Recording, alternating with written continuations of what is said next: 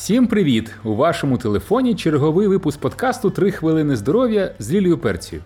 Я знову зараз питатиму вас про сніданок. Але я не питатиму, чи поїли ви. Я спитаю, чи ви погодували свій хребет. Скоріш за все, ні. Я зараз розповім вам, чому годувати хребет кожного дня це ваше саме важливе завдання, і дам унікальну за своєю простотою вправу для цього.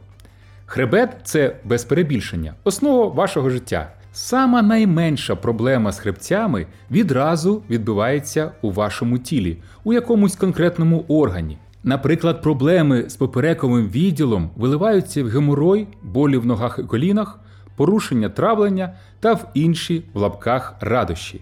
За посиланням в описі подкасту ви знайдете чудову картинку, на якій видно, за що відповідає кожен хребець. І ось вам перше откровення: хребтом треба займатись, інакше біда. А ось друге страшне откровення. У віці приблизно 20-25 років капіляри перестають живити міжхребцеві диски. Тобто, доти нам робити ну майже нічого не потрібно, тіло саме доставляє їжу. Але якщо ми не візьмемо ініціативу щодо харчування хребта на себе, то років до 40 отримуємо весь той букет захворювань, який нам принесе поступове усихання нашого хребта.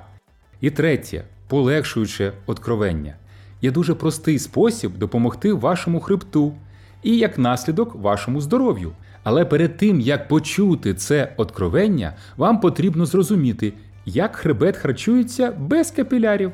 Тут я замовкну і дам можливість вам подумати 3 секунди. Зрештою, вам же цікаво над цим подумати, так?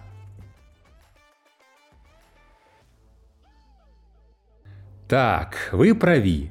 Живлення потрапляє у диски шляхом дифузії. Тобто, щоб кров просочувалась всередину, хребець повинен рухатися, що призводить до простого висновку: якщо хребет не рухається, він не харчується, а значить, усихає та руйнується.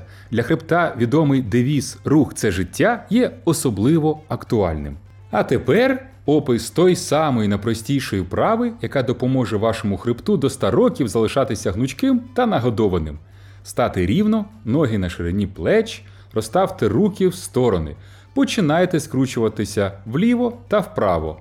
А тепер відпустіть руки, щоб вони били вас по боках, як батоги, і продовжуйте крутитися вліво та вправо. Крутанулися, почекали, поки руки долетять, і не дуже сильно вдарять вас по бокам. Крутанулися в інший бік, знову почекали.